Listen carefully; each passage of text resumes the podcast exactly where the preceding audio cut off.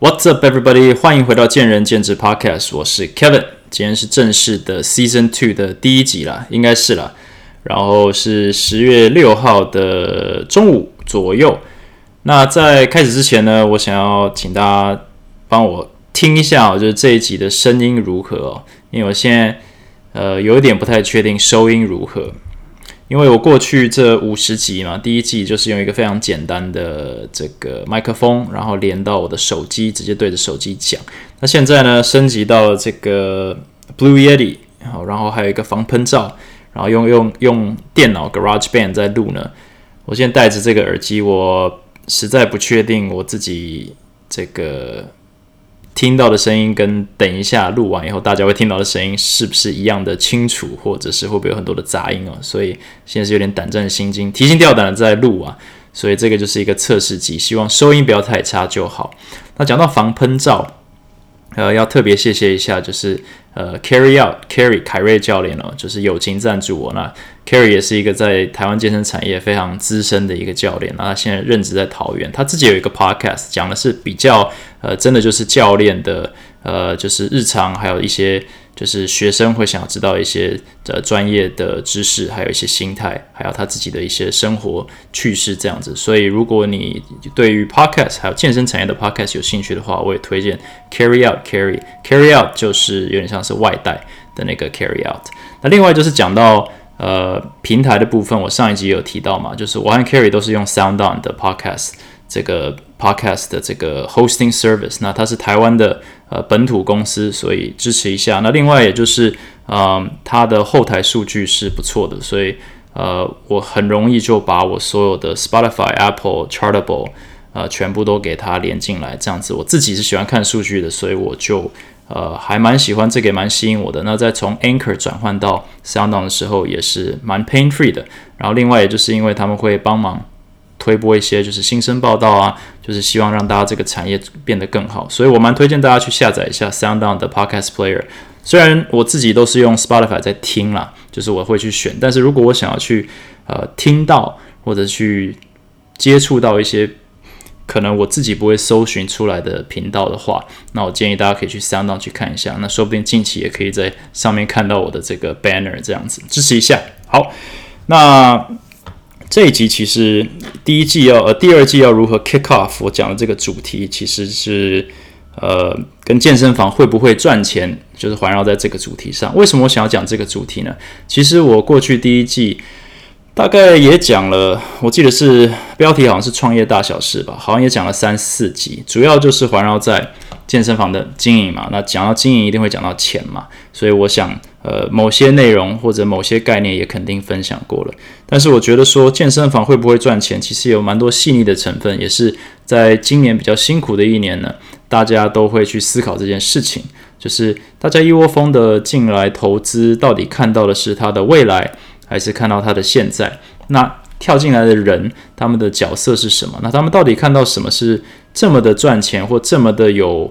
投报率，他们才争先恐后的跳进来呢。那我今天就跟大家分享一下我自己的看法好了。也就是说，健身房会不会赚钱啦？怎么赚钱啦？还有为什么赚钱？好，那讲到赚钱，我们首先要退一步，先讲到投资。那讲到投资的话，我们就要先讲到成本。那健身房产业或者是健身产业本身啦，它就是一个 physical 的 location。所以在我们先撇除就是线上教练啊，或者是网红经济，基本上。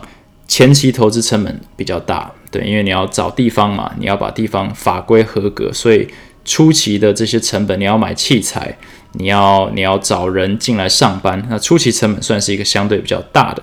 那这这个依照规模，可能呃几十万到几百万到几千万都有可能，那完全是以规模而定。所以这部分我们倒不去探讨说这个投资赚不赚钱，因为它本质上就是一个比例的问题。那再来就是你一旦开业了以后，你会有固定成本嘛？那固定成本的话，当然就是呃最大宗的啦，通常都是房租。那房租的话，当然依照你的 location，依照你的交通便捷度，依照呃你的大小，都会有不同的影响。你在新北市，你在台北市，你在高雄，你在南投，基本上都有很大的差别。另外就是固定成本，就是每年度的，尤其是台湾现在法规是抓得越来越严，你的消防、你的、你的这个消防局、环保局、公共安全、呃建筑法规这些东西是不是都 up to date？是不是本来就是合法的这些东西也都是一个成本？那你不要以为合法就 OK 了，对，这些都不是一次性的，这些都是呃一年两次的。呃，申报或者是一年一次的申报，那申报也不是就是合法就好，而是要付钱的，所以这个是每年可能是几万块到十几万的这种法规维持营运费用，有一点点像交保护交保护保护费的感觉了，但是其实严格来说。就是法规嘛，它就是这样规定，你就是要这样子。那你既然没办法自己申报，我们只好去请消防公司、请公共安全的专家去帮我们做这些事情。所以这就是所谓的固定成本。那另外就是刚刚讲到的投资嘛，每个月都一定要有摊提。那摊提严格来说，就是你你在做账的时候，你不太可能说啊，我花了一千万开一家健身房，所以我第一个月赔了一千万。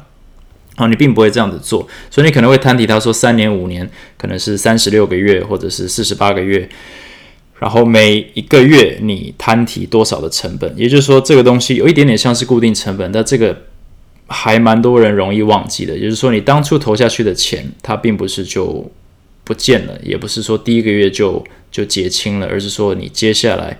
可能在三年、五年甚至十年的时间内，你都要把它算进去，就是每一年呃每个月都要去分摊一下过去投入的成本。所以，如果你每个月都可以呃等于说营业额有一百万，然后你成本是八十万，但是如果你摊提是三十万，其实你营业额一百万，成本八十万，你还是每个月在赔钱，所以也不能高兴的太早。所以这也就是所谓的固定成本。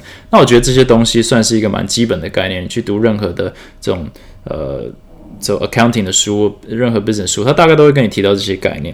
但是浮动成本就是一个非常吃产业的东西了。呃，什么意思呢？如果你随便 Google 一下，说餐厅哈，餐饮业怎么样的浮动成本算是合理的，或者什么样的成本分配是合理的？那他可能会跟你说，呃，房租大概十到二十趴。好，你今天如果你的这个营业额哦，十到二十趴或者超过二十趴是在付房租的话，你要不就是房租太高，哦，不成比例的高；要不就是你的营业额太低，哦，就是你的生意生意不太好。那当然，比如说餐厅最大宗的是什么？就是食材嘛，所以它食材可能抓个六成，那剩下就是人事的成本，厨师啦、前场后场啦。呃，老板自己的薪水啦，或者是一些 delivery service，它是抓个二十五趴，所以这样加一加就已经九十五一百趴了。所以大概一家店它的这个成本分配就是这样子。呃，其实这样加一加，你会发现说，哦，所以餐厅最后其实营业额只赚个五趴十趴嘛，其实听起来也蛮合理的。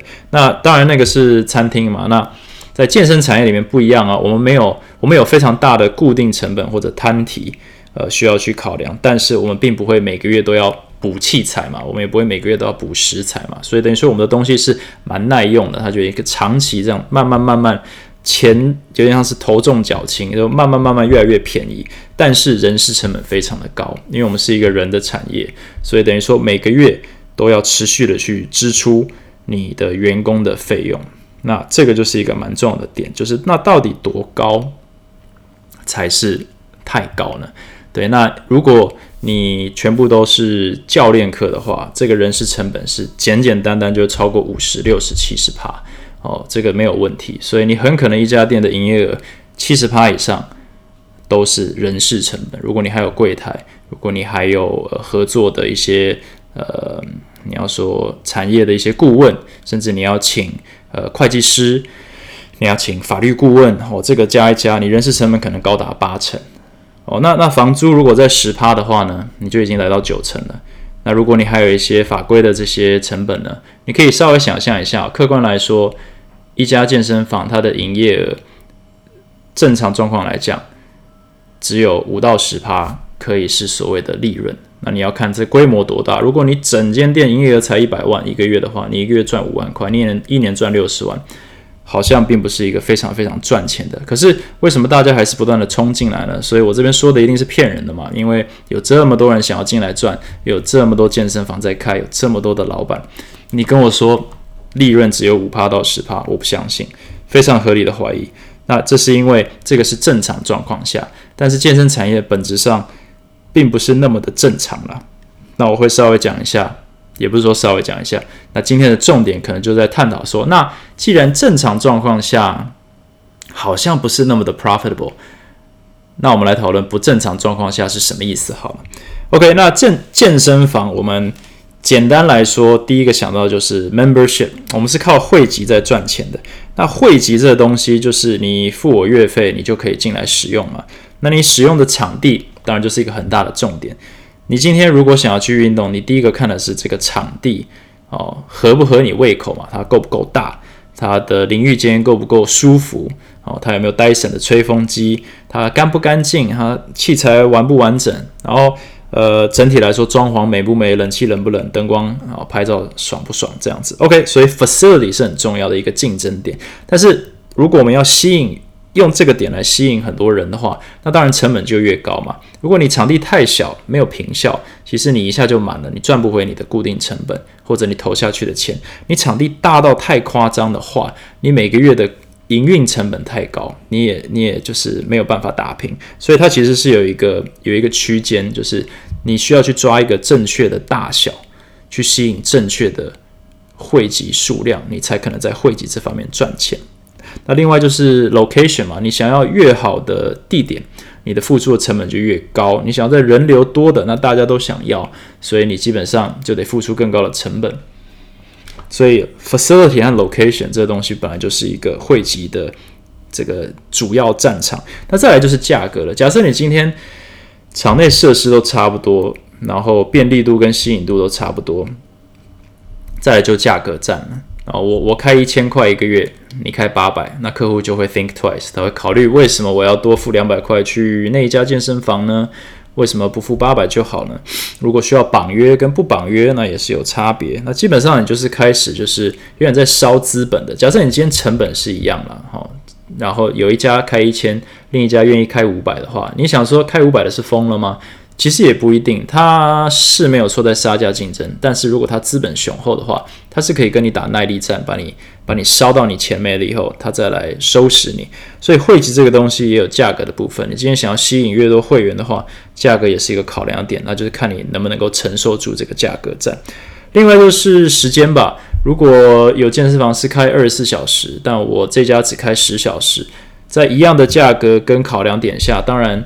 时间就是金钱嘛，大家都喜欢 options，所以一定是会去考虑说，那我随时都能来来练，那又一样的价钱，那何乐而不为呢？所以。你愿意去开长时间，你当然也可以吸引到越多人。但又又回到成本的问题。假设你是开很长的时间，那些冷门时段，你的成本，你灯还是要开，你冷气还是要吹，所以但是里面人又不够，所以你愿意去做这件事情，去当做一个卖点，去吸引更多的会员吗？这也是一个需要考量的点。那另外就是你好方不方便嘛？那就刚刚有讲到，就是呃，如果你全省都有跟。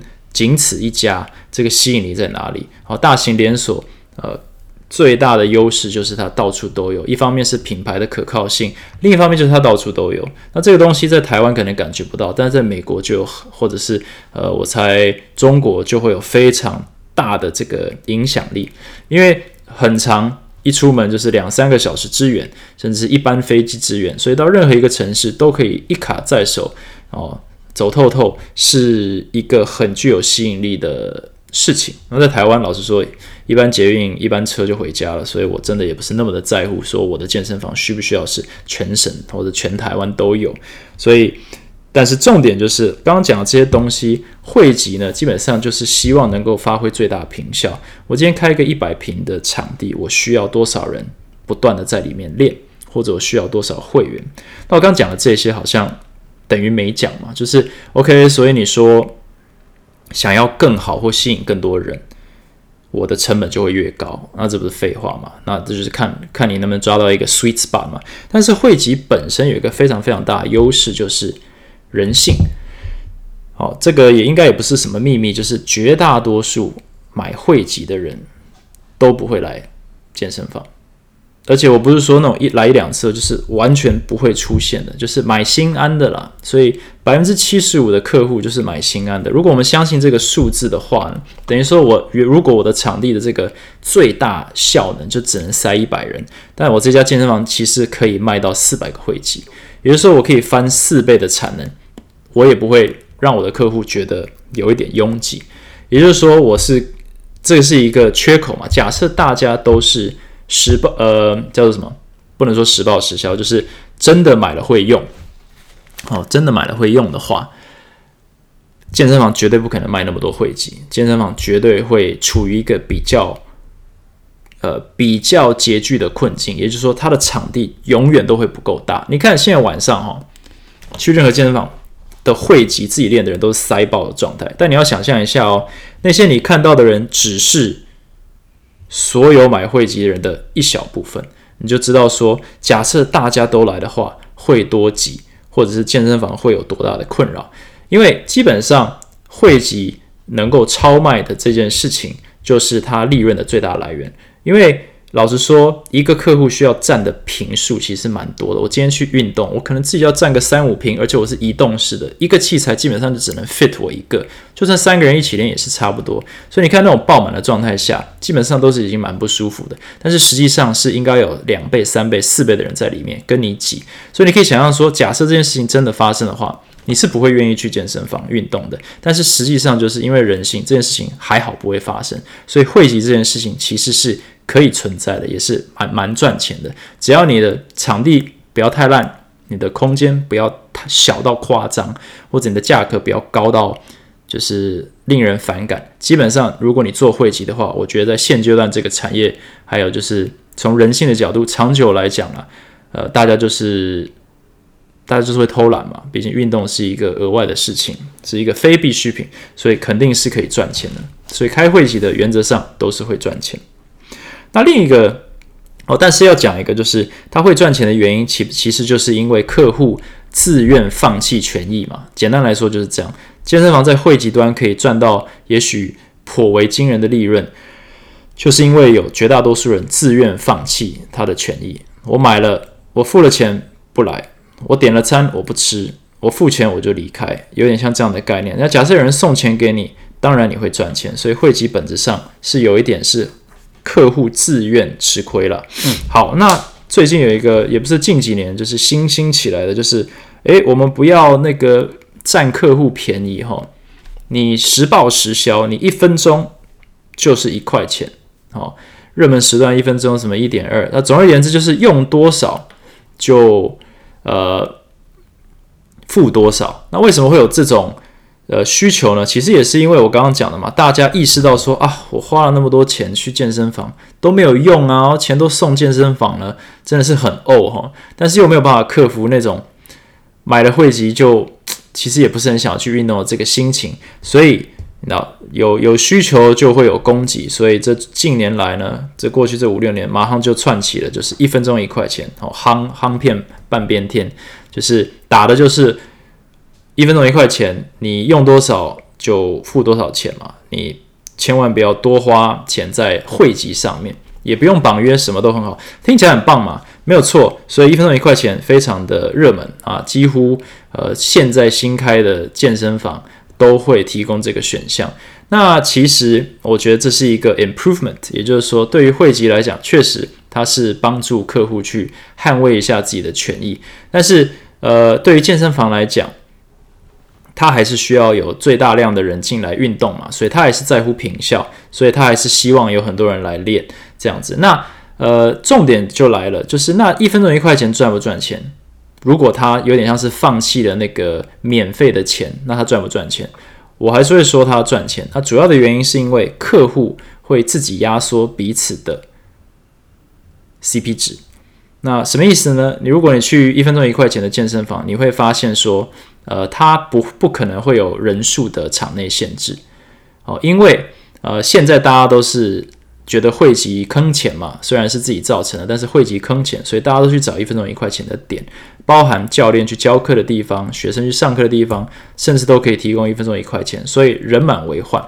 那这时候健身房会不会去做品管？他不会，因为他已经放弃了正常健身房有的优势，也就是说可以去收和别人送来的钱，所以他更不会去限制说场内人数有多少。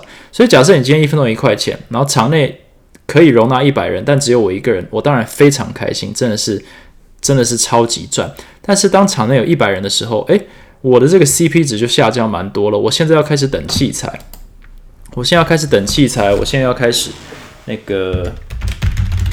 我现在，哎，我现在要开始，哇，sorry，我的电脑给我关掉了。好，这个我现在要开始等器材，我现在要开始觉得旁边有人在看我运动，很拥挤啊，旁边有人在讲电话，我觉得非常的厌烦。我去跟健身房反映说，可不可以处理一下？他基本上他并不会去阻止说场内人数，为什么？因为他还是需要赚钱，所以一分钟一块钱，主要能够赚钱的话。其实就是允许客户之间无限上纲的去压缩彼此的这个 customer experience，可以这么说。那当然这是一个自愿的形态，因为它会自我平衡嘛。你今天如果来到一家健身房，他人多到你受不了，他再便宜你都不会想要去，所以基本上就是去挤压这个最后的空间。就是假设没有选项的话。我当然只好逆来顺受嘛，所以我一样是一分钟一块钱。老实说，真的也很便宜了。所以如果真的需要多等个几分钟，或者是呃等不到器材，那我也认了。好，那所以一分钟一块钱赚不赚钱？我觉得还是赚。但是它有一个风险，就是这个东西替代性很高。就像汇集，很容易就会被一分钟一块钱替代，因为有一个需求，有一个客户的不满意，或者是一个这个。客户权益缺口，那一分钟一块钱也是有这个缺口嘛？因为你没有办法去保护你所有进来的客户他的体验跟他的这个权益，所以很容易被取代。只要有更大一家出现哦，更新一家出现，或者离我家更近的一家出现，我会立刻跳槽哦，因为。我已经受不了，就是这么的挤，只是我现在刚好别无选择。所以，如果市场是真的如此的夯的话，它其实会自我平衡。也就是说，一分钟一块钱的健身房，更大、更好、更完善、更有规模的这个团队就会进驻，就会把它把它吃下来。那当然也不是说就是会吃到就是小家的全部都倒光，但我只是说它会持续的不断自我修正。所以，一分钟一一分钟一块钱也赚钱。但是它是有它的存在的风险的，短期内、长期这个不知道，但是它应该是存在风险，所以呃一样，汇集跟一分钟一块钱，我觉得都会赚，然后原因也是我上述所说的。那再来就最大宗的了，教练课赚不赚钱？那教练课单价这么高，怎么可能不赚钱？这应该是大家都是，尤其是客户啦，一小时付一千五，怎么可能不赚钱？应该是削爆了吧？好，那教练课。的成本也高嘛？那我们先想说，它一样也是在竞争价格。你价格高，当然就可以营业额就高；你价格低，当然就吸引比较多的客户。那呃，客户总是有一个这个呃所谓的 price elasticity，就是价格上的弹性嘛。你低到一个程度，他也无感了；你高到一个程度，他可能也不在乎了。也就看你是锁定什么样的 TA，或者是你是什么样的定价策略。那当然，在教练课这个比较。专业成分重的，它有资讯不对等，所以这个 price elasticity 也是有一些操作的空间。那但是总归一句就是，不管你今天定价多少，如果你有足够客户去接受的话，基本上那就是你的正确的定价。好，那价格定完以后呢，就是所谓的分润问题了，因为这就是一个。呃，做一个小时赚一小时工钱的一个一个概念，所以教练当然会跟健身房去所谓对分这个教练课的收入。那产业的平均是什么？我不知道，但是我觉得上限差不多都是五十 percent 了。因为我刚刚已经讲了嘛，健身房的人事成本很容易就可以高达七八成。那一大部分的原因就是因为教练课这一这一宗赚钱。的工具或者是赚钱的产品呢，它成本很容易就可以先砍掉五十 percent。那当然这也是一个合理的价格，因为教练的专业，我觉得市场定价是公平的，大概就是一千五，你可以赚一个六百七百。那也有赚非常少的，什么两百三百，但那个我等下再讲，因为那个通常跟业绩制度比较有关系。好，那教练课很有趣的一个点哦，就是你今天就是对分钱，我们就说五十五十好了。那其实。公司收去的五十 percent，简单来说就是去付固定成本、浮动成本，然后到最后就是 end up with 五 percent 的利润。但是如果我们去看呃很多大型的健身房，我们听到的都是说他们的业绩还有他们的营业额多高，然后都是归功于教练课。那奇怪了，假设教练课大部分的钱都应该说教练课赚的钱一半其实是成本，那剩下的其实去跑去摊提。那为什么好像呃听起来好像教练课是赚钱最大宗的呢？那我觉得有一个很重要的点就是业绩制度。那业绩制度很有趣的一个点就是。它其实是在把你绑进去公司的这个，把把你的目标跟公司的目标拉成一致了。我我我个人认为这没有什么不好。但是总而言之，就是呃，不要总而言之，总之，业绩这个东西，它就是一个超卖的行为。然后解释一下好了，你今天如果是一个教练，你一个月上一百堂课。理论上你就是卖一百堂课嘛，所以你可能你的所谓的业绩就是呃一千五的话就是十五万，所以如果你可以卖掉一百堂课，或者你可以上掉上到一百堂课的话，你应该就是卖一百堂课，不然的话你就是有一点在欠课喽。呃，如果你卖两百堂，然后你只上一百堂，那请问这一百堂什么时候要上完？因为时间就是时间嘛，你也不可能。突然那一百堂就消失了，所以如果你每个月都可以做两百堂的业绩，也就是比如说三十万的业绩好了，但你只上一百堂课，你每个月都其实欠不知道欠谁了，但是就是欠着十五万或者是一百堂课，那这个就会逐月累积，因为一个教练一个月也就是上一百堂课了，你也不能上那么多，所以也没有所谓可以把它追赶回来的问题。或者机会存在，所以就有点无限的在囤。那囤到最后这些课怎么办？等下再讲好了。但是业绩就是这样的一个概念，你其实是有动机去超卖的，你比较不会去想说，那这些超卖的课到底是谁的责任？所以，但是你一旦有超卖的时候，呃，谁的权益受损呢？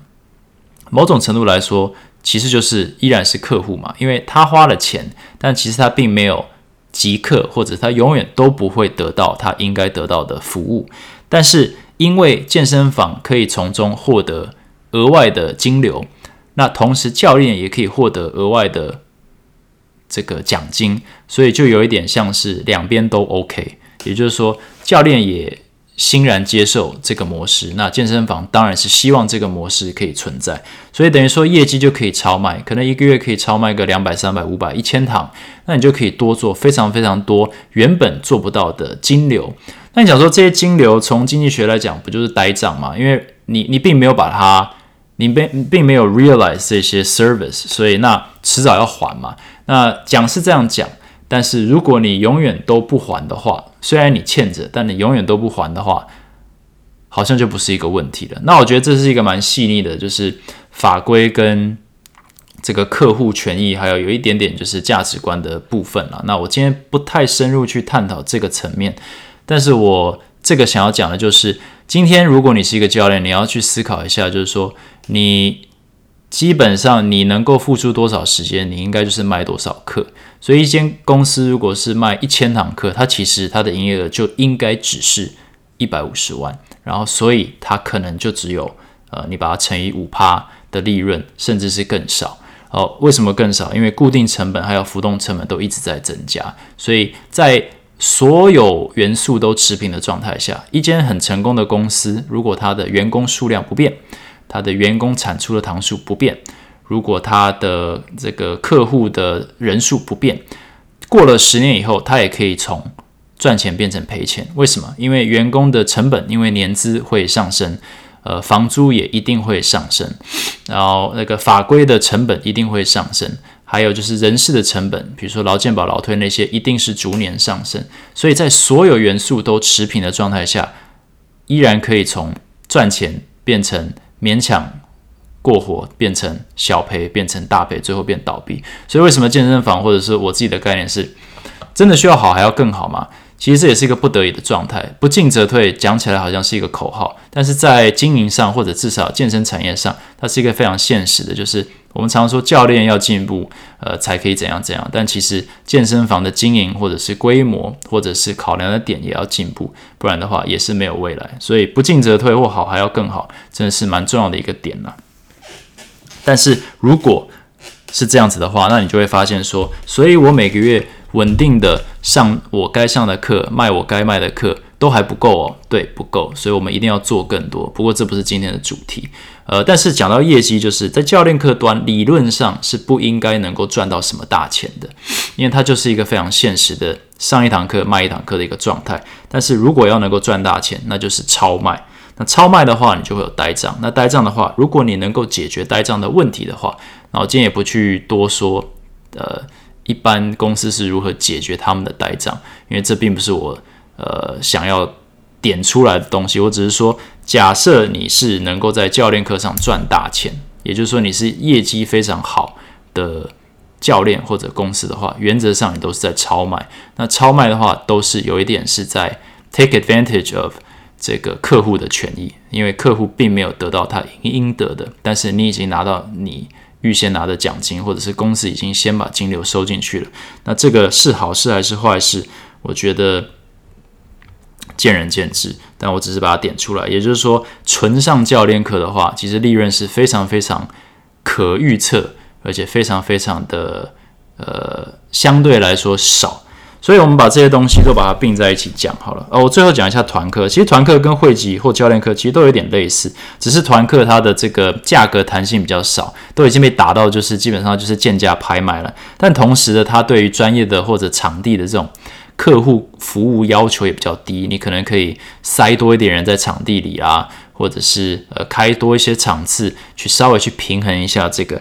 但是，嗯，它就是用行销去刷人量。然后去用薄利多销的方式去创造一一种金流了，所以我觉得这也这反正就是服务嘛。客户有要有这些需求，想要跳 Zumba 课，想要跳呃 TRX 团课，那这一定要提供。所以有一大部分的健身房是去吃这个客群，但是呃是不是很赚钱？我觉得也是一样，呃也是看你今天是给教练或者是呃客户什么样的权益跟这个服务。哦，如果你的服务差，你的利润就高；如果你给的这个奖金低，你当然利润就高。所以汇集教练课跟团课，基本上在健身房里面，我认为如果单看汇集的话，赚钱就是因为大家容易放弃自己本来权益。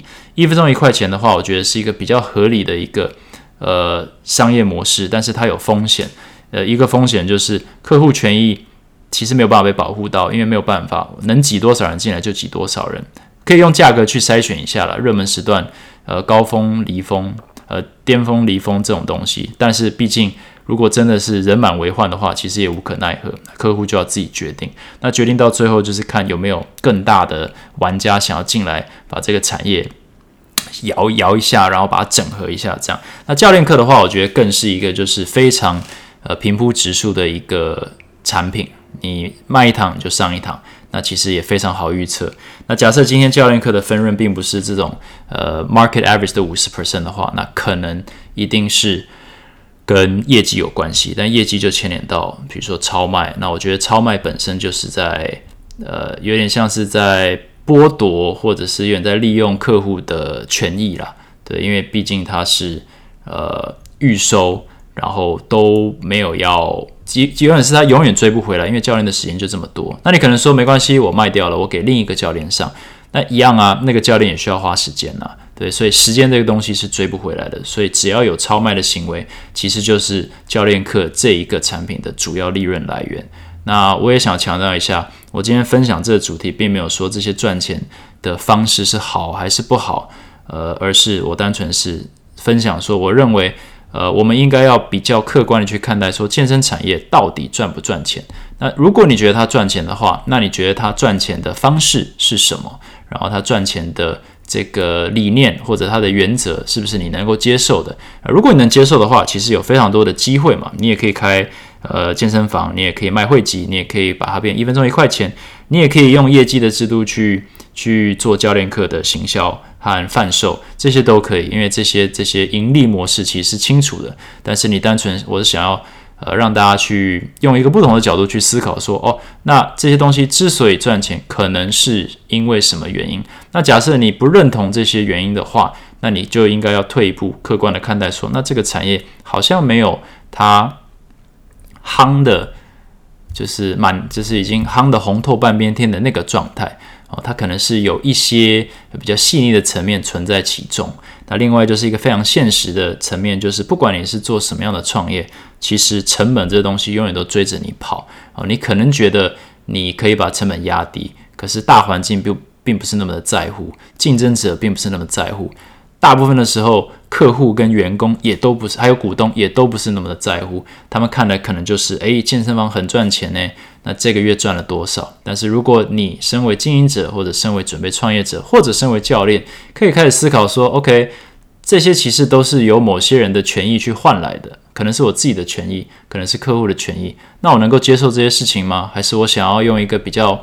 呃，客观的角度去思考这整件事情，然后这样子我也可以改变我如何看待，比如说开健身房这件事情啦，经营健身房这件事情啦，甚至你对于自己哦一直以来的这个客户经营方式，或者是你老板的经营方式，都会有一些不同的想法。这样子，OK，那这一集我这个录到现在，我也不太确定我到底讲了几分钟哦。这个 Garage Band 让我有点困扰，但我还是谢谢大家收听哦。我等下收完音，我会希望不会太可怕。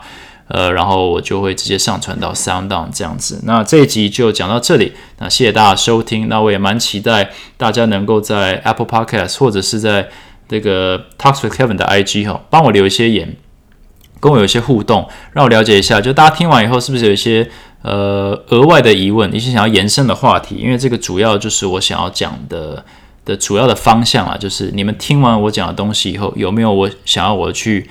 呃，更加深入探讨的，或者是你在这个对这个产业，或者对于健身，或者对于创业有没有任何的问题？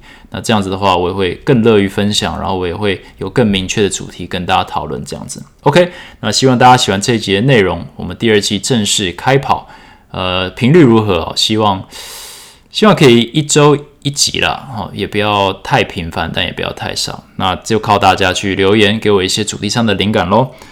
好，那这一集讲到这里，我们下一集再见。Thanks for listening，拜拜。